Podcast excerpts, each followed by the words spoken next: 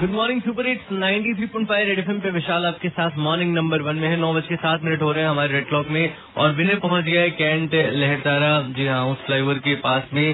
तो विनय बताओ क्या हो रहा है अभी वहाँ पर? और क्या क्या कुछ हो रहा है? और साथ ही साथ कैसा माहौल है?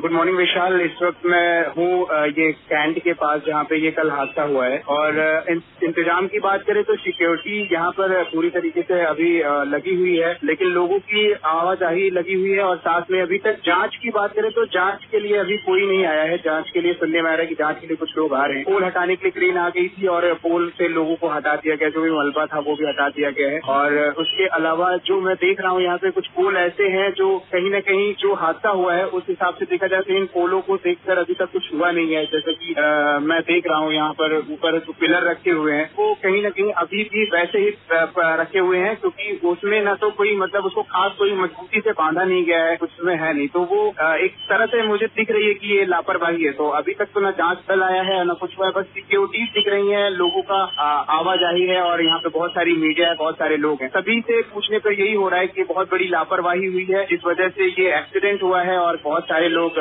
जो है मैं तुमसे ये रिक्वेस्ट करूँगा कि वहाँ पर अगर कुछ लोग हो तो मैं थोड़ी देर में फिर तुम्हें कॉल करता हूँ। मेरी उनसे भी बात कराऊँ बिल्कुल विशाल मैं यहाँ से लोगों से बात करता हूँ और आपसे बातचीत कराता हूँ। जी हाँ तो विनय जो है वहाँ पर पहुँच गया है और बहुत सारी इन्फॉर्मेशन जो है, बहुत सारे पिक्चर्स भी विनय ने मुझे व्हाट्सएप किए हैं और लोग वहाँ पर जो अननेसेसरी भीड़ लगा रहे हैं ना तो ये अननेसेसरी जो भीड़ है, वो एटलीस्ट ना लगाइए, क्योंकि ऐसे आपके अननेसेसरी भीड़ से बहुत सारा नुकसान होगा, बहुत सारे लोग जो है, वो भी इससे प्रभावित होंगे, जाम लगेगा फालतू में। 93.5 रेड एफएम पे विशाल आपके साथ मॉर्निंग नंबर वन में ऐसी, बजाते रहो।